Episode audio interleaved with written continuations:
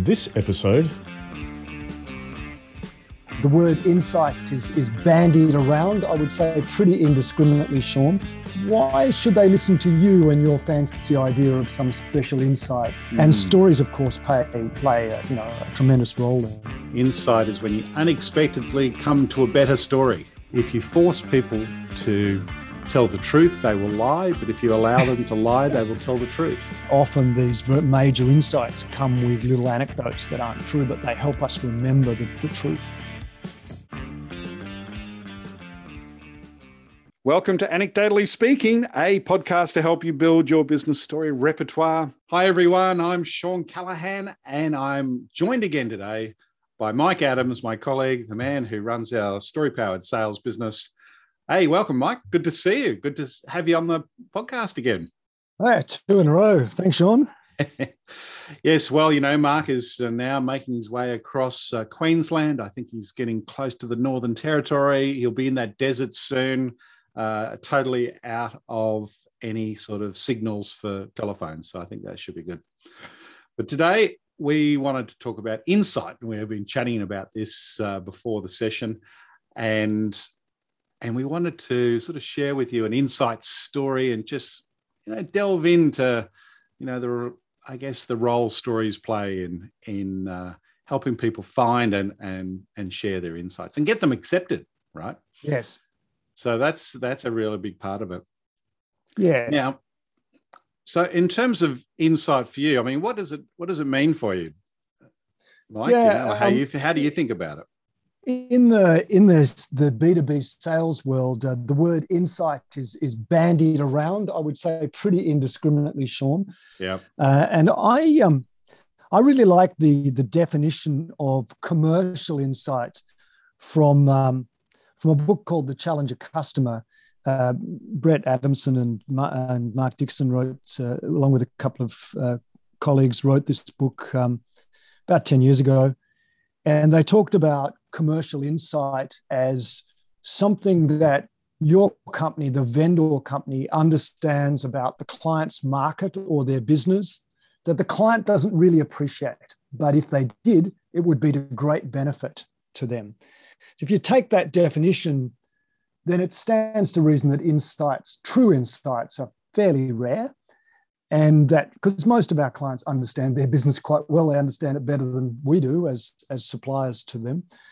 And therein of course is one of the problems with with conveying insight is that since your client rightly believes that they understand their business well why should they listen to you and your fancy idea of some special insight you know? And how should you communicate that in a way that that they would get it that they would understand that because insight necessarily means a new way to look at the world, or what I prefer to say, a new explanation, a better explanation of what's really going on. Mm. And stories, of course, play play a, you know a tremendous role there. Yeah, yeah. Of course, it reminds me of Gary Klein. His definition, which is uh, insight, is when you unexpectedly come to a better story. Yeah, jump to a better an explanation, story. a better explanation. Yeah, yes, he means explanation in that, you know, and and but he it's curious that he uses the word story, isn't it? Because inevitably there is a story associated with it, isn't there? Oh yeah, well he's he's literally, I think, making the point that you know we all have these stories going through our head which have all these cause and effect connections and yes now you see things one way and then sometimes in an instant you will flip and see it another way but um, you know, I guess that's what these insight stories are all about. But I did want to ask you the question, Mike why would our listeners want to tell an insight story? Right.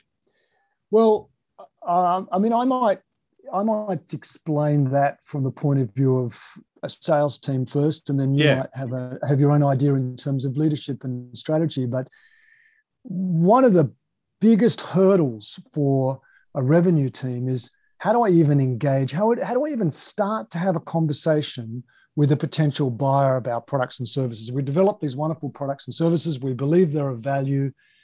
We can't even get started. We can't even have a conversation. And so, talking about our products and services puts us in a very poor category of just someone trying to sell me something, right? Yeah. But if I can engage with a with a potential buyer around insight, and we can have a discussion about some new ideas that could really help our client, it's instantly a relevant, relatable topic. So salespeople love the concept of insight because it's something that we can talk about that can move both our companies forwards. It's it's a way to engage in an area of new business. How would that fit with your view? Yeah, I mean, as you were saying that, I was just thinking: is uh, is it a kind of uh, type of success story in some ways? Like, hey, here's an right. insight. Here's an insight that we had, um, which would really inspire the listener to go, "Oh, gee, these guys have insights. They can help us with their insights." And therefore, it's almost like a, a knowledge success story. Yes, if, so when we have a kind of, but I think I characterize them differently because yeah. Um, well, we define a success story as, as, as another cli- the story of another client succeeding, maybe succeeding with our new insight, right? Right. But if if we already got to that stage, I would just tell that that success story because we've already proven our insight. I think when we have true insight, the problem is even earlier than that. The problem is before our first success. How do we prove that this insight is true. And maybe a good example here would be one that you and I both wrote about in our books, actually, which is the story of um, Barry Marshall and Robin Warren and yep. the insight that they had into the, the cure for stomach ulcers. Shall I yeah, briefly share that, that one? Story? Yeah, that'd be good. I use this story often when I'm talking about insight because I think it, it has several really important aspects. Yep. So back in the early 80s, um, uh, Barry Marshall was a registrar and actually master's uh, student at the uh, the Royal Perth Hospital. And he was looking for a project to work on, and he was directed to some work that um, that Robin Warren was doing, you know, in the basement labs at the hospital, and and he had this they had this hypothesis that stomach ulcers were caused by a specific bacteria. The, the bacteria is called H. pylori, and um, and at the time, the prevailing wisdom was no, stomach ulcers are caused by stress. And it was thought that actually bacteria can't even grow in the acidic, um, you know, part of the stomach, you know, that you couldn't have bacteria there. Right. So this was a, an unpopular idea. And um, they had been trying to, um, to, to see if they could get stomach ulcers going in, in pigs and, and mice, in other animals to test their theory and, and unsuccessfully. And and in frustration, Marshall decided that he would um, do an endoscopy of his own stomach um, and then infect himself from an infected patient, uh, stomach ulcer patient, and give himself stomach ulcers and then treat himself with the antibiotic to that bacteria that they'd identified. And uh, the paper they wrote on that particular experiment, of course, got very wide coverage and, and publicity because it's quite a stunt. Uh, but the upshot is that uh, Warren and Marshall won the Nobel Prize for Medicine in 2005. Not a bad stunt to do, and uh, I believe his his wife was very unhappy with him. I can imagine. Yeah, I can imagine. So you know what I like about that story is that it it highlights the problem with true insight. True insight is not that easy for everybody to understand. If it was, it wouldn't be an insight. So, this new explanation of the cause of stomach ulcers didn't seem right to the establishment. It seemed wrong. And so, how to communicate that? And they communicated it with a stunt that became a story. In fact, they triggered a story. Yes, that's right. That got told throughout the medical establishment that essentially passed that information. So they they educated the medical establishment through the creation of a story, if you like. But we don't have to be quite so brave. What I say is that if we tell the story of how we discovered it, you know, the eureka story, if you like, of how yeah. we discovered that insight, what we're doing is we're taking the listener on that journey that we took in discovering the insight. Yeah. So we're taking them from that mind that doesn't get it to the mind that got it in a very careful way that follows that, you know, how did we discover it? rather than just delivering the insight. You know, we have this terrible habit of just blurting out what then sounds like just an opinion. You know, you should be doing this. This is the, our insight. Yeah. And that's hard to accept. That's right. It's like, um, you know, if Barry Marshall stood up there and just sort of said, bacteria causes ulcers. Yeah, if he did that. Yeah, he's laughed Yeah. out of the place. Yeah, right? In laughed out of fact, the room. tho- that paper wasn't published. The, the the the one that just tried to assert it. Is yeah, how interesting. It reminds me, Mm.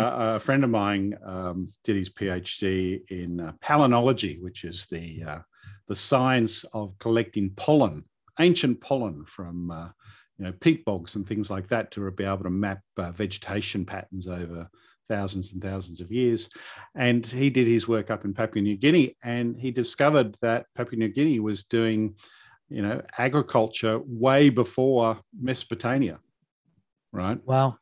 Yeah. And he also got laughed out of the conference, you know, when he presented it. And maybe he would have um, done a bit, a little bit better if he told a bit of an insight story, you know, um, Mm. rather than just lay out the, you know, the new the new idea that he had. So yeah, you're right. It, it, it, people are resistant, aren't they, to something that very goes resistant. against your your background books. You know, this is the thing. Exactly. I And and this also points uh, to the problem that entrepreneurial companies have. You know, entrepreneurial companies usually come into the market with a new idea that seems wrong or seems like it won't work. Otherwise, other company, otherwise everyone would be doing it, right? Yeah, yeah, And so and so they have this problem of, you know, how do we communicate our insight to the market? And and most of them don't think in terms of like how would I tell that story, the story of how we got this knowledge, because they re- they often don't have, you know, good definition of an entrepreneurial company is they don't really have success stories yet. You know, they're still in No. the process of proving out their idea. Well, they should have an insight story. And if they know, if they learn how to tell that insight story, and if they they do a good job, then they can, you know, they can help their potential market understand what they're on about. And yeah. uh, yeah, and there's a lot of business failure be- through failure to understand this. You know? you know, Mike, I was listening to the radio the other morning, and um, uh, the commentator was just made a comment about Facebook. They sort of said internally in Facebook, there's a phrase that is is is shared quite often, which is "data wins arguments." Right? I would know, disagree yes. with that. well, that's my point, and that was, you know, I heard that, and at the same time, as we know, here in Australia, we have two states uh, which have access to the same health-related data around COVID, and yet they're taking quite different approaches to dealing with That's it. right. Right. So it's not it's not the data that's the thing No. that's helping people understand the insight. It's the story that goes around that. Right. Correct. Uh, it's the better story, the better explanation. Yeah. And I was thinking, Shawn, we might talk about something that I know is very, very close to your heart. Uh, one of your pets um, historical subjects is Charles Darwin. Oh yes. And, uh, and in my opinion, Darwin came up with one of the greatest insights in the history of humanity, you know, if not the greatest insight, which is the, the theory of evolution.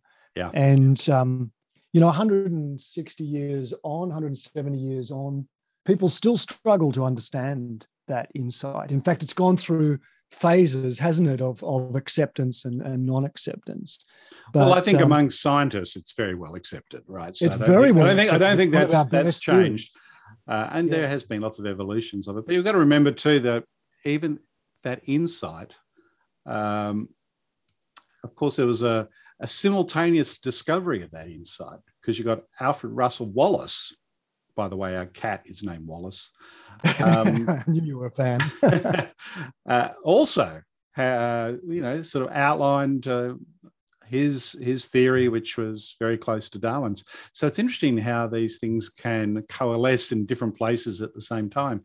Mind you, the big difference was that Darwin kind of knew that this was going to be hard to get across the line, and so he spent more than ten years, probably like fifteen years, just collecting and getting together and describing all the information that he got from his Beagle journal journey, and then went on a deep dive.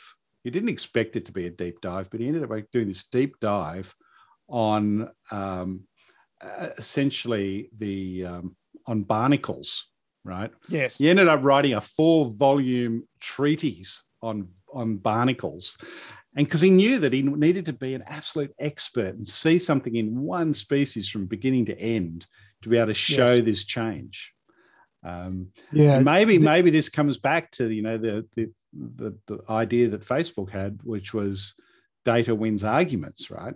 So you had the story, but he wanted more data to win the argument. Which I know, maybe that's a, See, another I, I would of thinking take about a, it. A, take a different view on that. Uh, you know, in a sense, in a sense, in the in the mid 1800s, the world was swimming in data and evidence that evolution was true.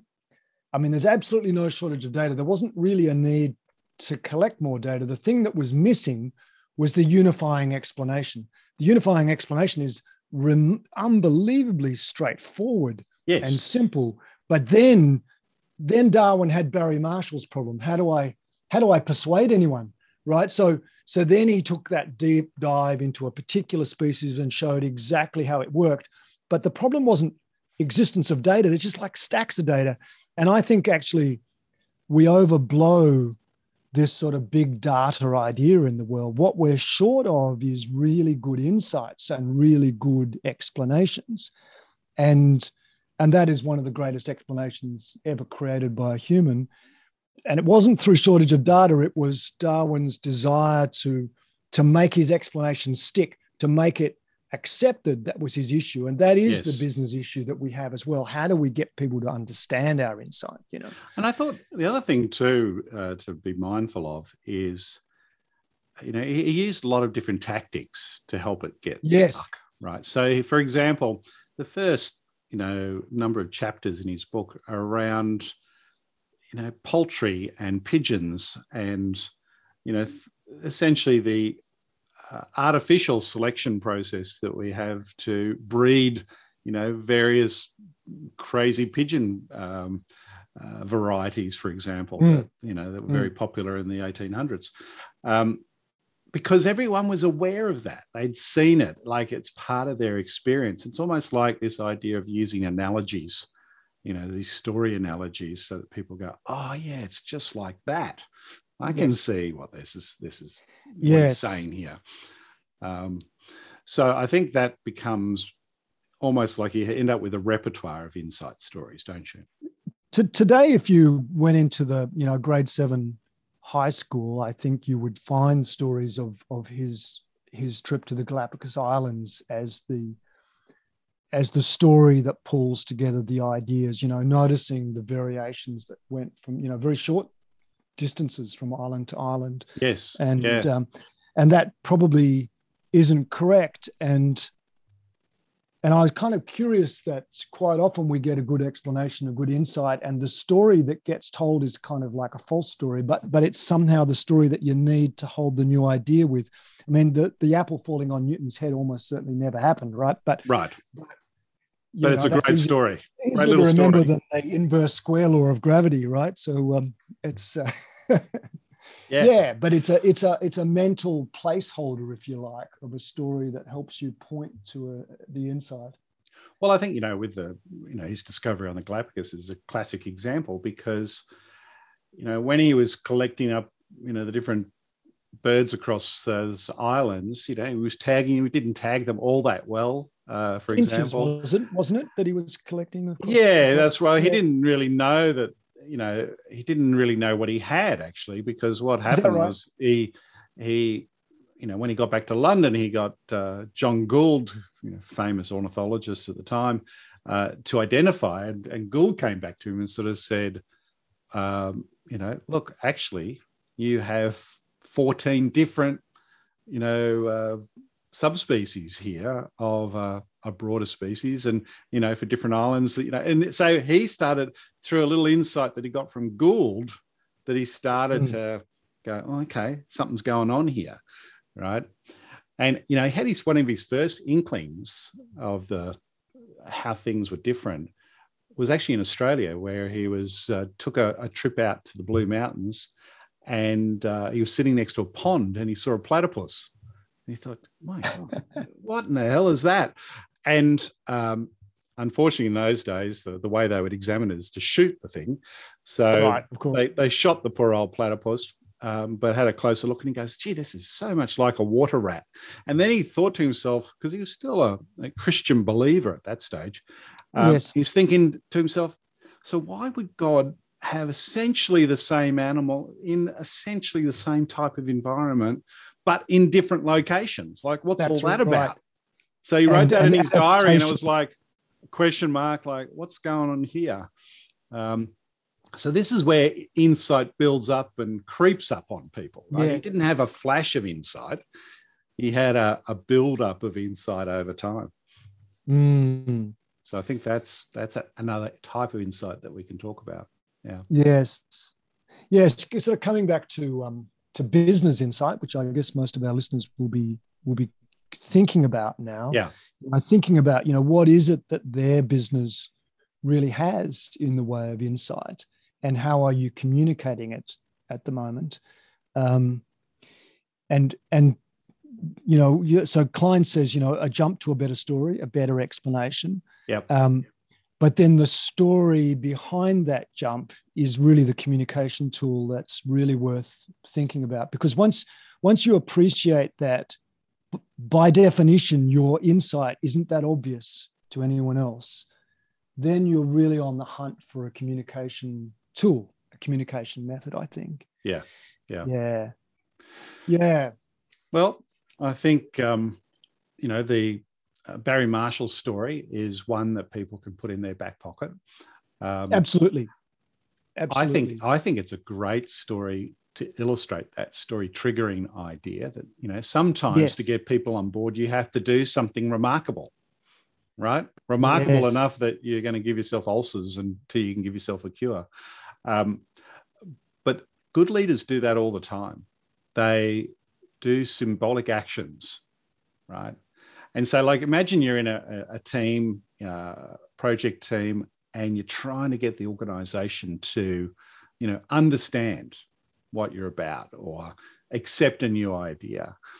Telling the barry marshall story is one way to do it but it might actually be a better just to by telling your team the barry marshall story you can sort of say hey guys what can we do to trigger a new story? That's right.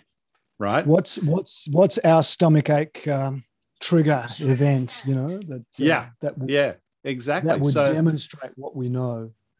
Yes. So I- that I that would think- be a good use of that story. Yeah. And and there's a there's a deeper reason i believe also to do with um, when we don't know something when there is knowledge that's outside our our current understanding which is our buyer's situation. They don't understand our insight. They need to create that in their mind they need to build that in the mind it's you can't just accept a straight answer right we have to create the reasons in our mind and the story is what will allow them to do that and allow them to create that in their own mind Yeah. so in other words they need to be co-discoverers of the insight in fact Yeah. yeah Well, it's interesting you say that. Uh, this afternoon, I'm running a, a workshop with a group of um, management consultants, uh, partners in a, a large firm, Mhm. And they want to do a, a communication to their team about, you know, where they've got to on their strategy and what they're going to do next, etc. Um, and I thought rather than you know, just sort of trying to create the communication, that we would go through a just a simple timeline process to help them almost like create the story in their minds about what's happened, right? And and asking them the question around, so what's signi- significant here? You know, like what what does really stand out in terms of what's good, but also what we haven't achieved. You know, what did we you know trip and stumble on? Because as we know, a good story is not just all things about great things happening. You got to have problems along the way. correct it's Um, about problem solving Yeah, and so that reflection process is is really the the process in which they're creating the story, right? Like I can go off and write a story, you know, that's fine, but it, uh, my experience, it doesn't have much impact in an organization because they don't own it. No one owns it, right? No, that's right, and um, and that comes back to relevance. I think so. Yeah. Stories are, revel- are relevant in the context of a problem that you're trying to solve.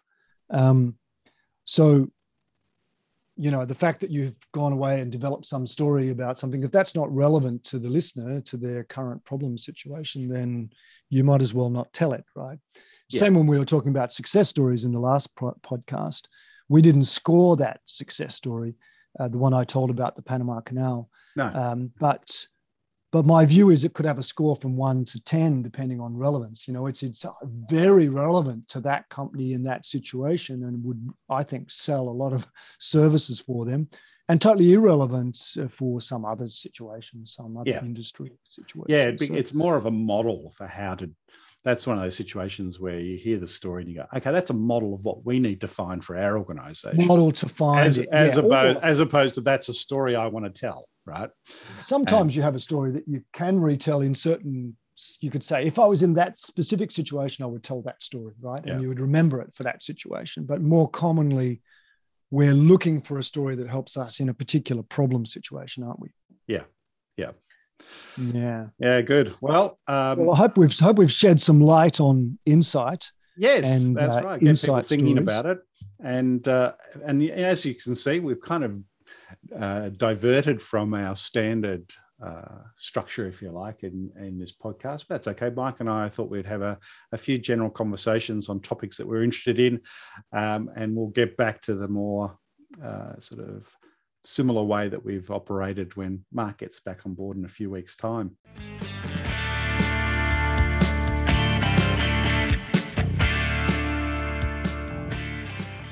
Um, well, what would you score the Barry Marshall story, Shawn? Since you put it in your book and I put it in mine, it obviously stood out for us. Yeah, I, I'm, I love that type of story. I mean, for me, it's um, a story uh, that is easily told, and I get to, um, you know, sort of practice my uh, Latin with uh, names of bacteria. Yes, not, yes. not, not an easy thing to do, and no. the and the other thing is, um, yeah, it's it's it's a good Australian story as well. So uh, from that perspective, I love it. So you know, I give it an eight, eight out of ten. It's a it's a highly rated story for me. What about you? Yeah, I think I would give it an eight or maybe an eight and a half. Um, yeah, I I love stories that are examples of triggering, uh, and most of them are what what we call value stories. Most of them are behaviors, and I guess Barry Marshall displayed a certain behavior, which is I'm going to get to the bottom of how to communicate this problem, right? I'm determined to communicate this great idea that we have. So there is a value within this as well. He's he's demonstrating to maybe another researcher how you might need to behave to get your idea across as well. Yeah. But yeah, so I, I so I really love story triggering examples because because they do work you know they travel from place to place you know i tell it someone else tells the story it, it it does serious work, that kind of story. I do have one inside story that always pops in my head when I think about the topic, and that is uh, around a, a toothpaste manufacturer. Have you heard this one about the, you know, the production line, and they they, ah, yes. they quickly work out that sometimes the, the boxes the story, but tell it quickly.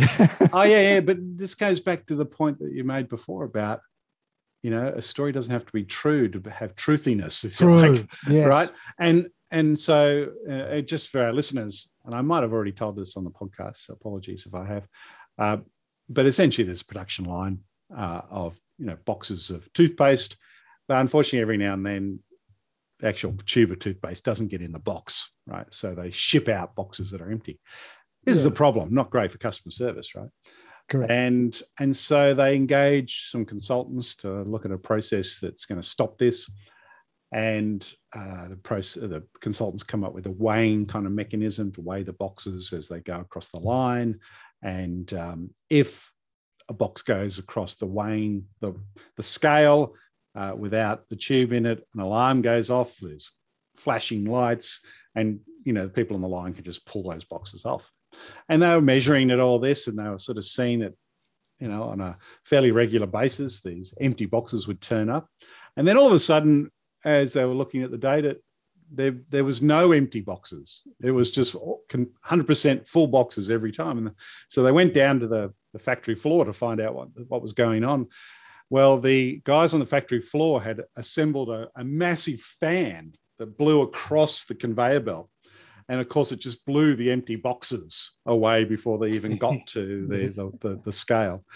And uh, when they asked the factory workers you know so why did they do that? And said well that alarm that kept on going off was just bloody annoying. so, so, they came up with a solution. Uh, far cheaper, far cheaper um, than the uh, solution developed by the uh, consultants as well. Now, not not just cheaper, but obviously better because you didn't need to respond to an alarm. It just pushed the bad boxes off the conveyor belt. Right? That's so it, indeed. Exactly. Now, I'm sure, like you said, I'm sure this is a um, uh, yeah, a made up story, right? Possibly apocryphal story. An apocryphal yes. story. However, it has uh, some truth in it in terms of this idea of hey, sometimes we over engineer solutions. Uh, maybe we should ask the people at the in the factory floor what they think. You know, so there's these truths built into it. I remember um, working with Dave Snowden back in the IBM days, uh, and he had a, a phrase which was, you know, if you force people to tell the truth, they will lie. But if you allow them to lie, they will tell the truth. And and I kind of I kind of believe there's some truth to that, right? You sort of you sort of yes. see it coming out in in different interactions. We don't like coercion, and um, yeah, we can lead our listeners to their own discoveries rather than force them on them as well.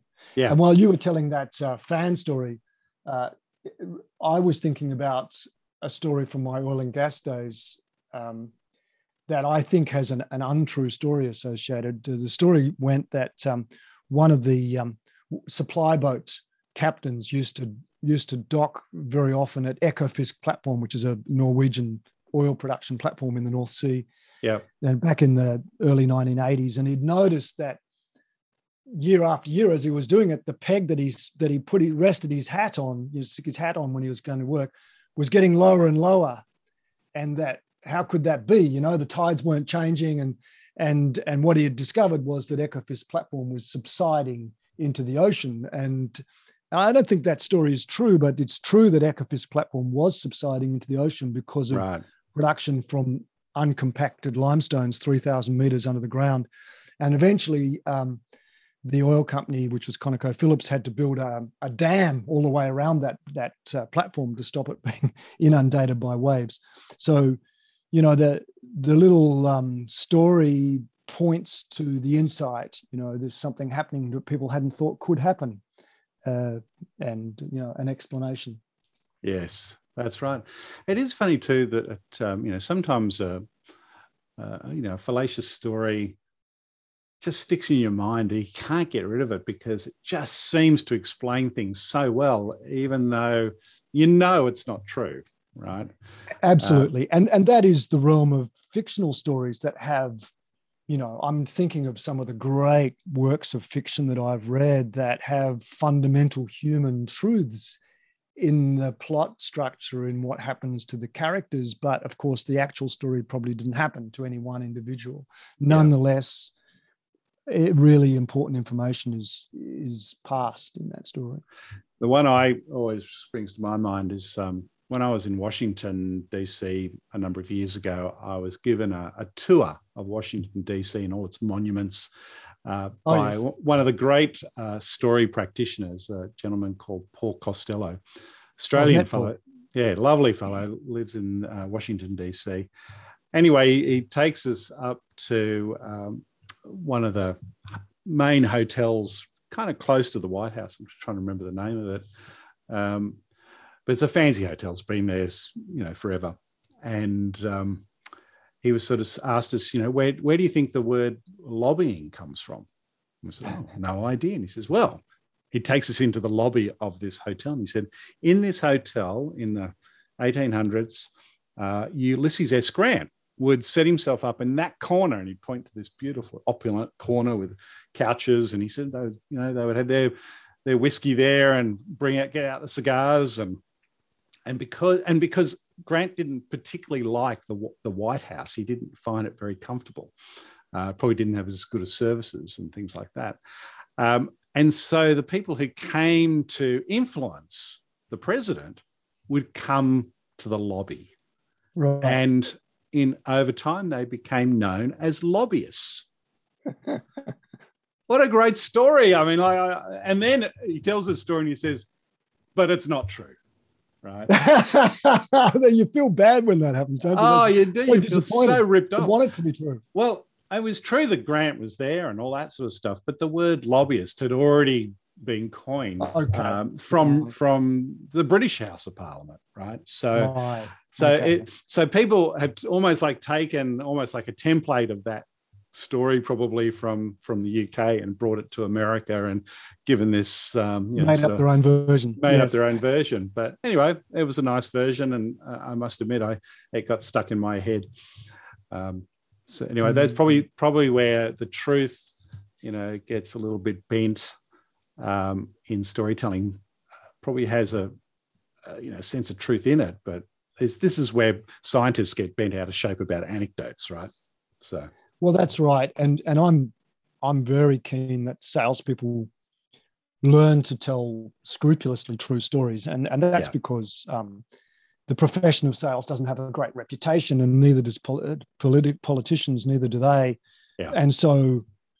Um, and, and, and it's easy, I think you and I also know, like it's easy to find true stories. We can always find true stories to make our point, and then oh, we yeah. don't have to suffer that accusation that you've just made this story up to make a point. So that's it. So that's um, it. But it is interesting that often these major insights come with little anecdotes that aren't true, but they help us remember the, the truth. Yeah. Yeah. Mm. Well, I think we should wrap things up there, Mike. That's yes, been a wonderful conversation. Enjoyed that. Uh, thanks, everyone, for listening to Anecdotally Speaking. And yeah, tune in next week for another episode on how to put your stories to work. Bye for now. Bye bye.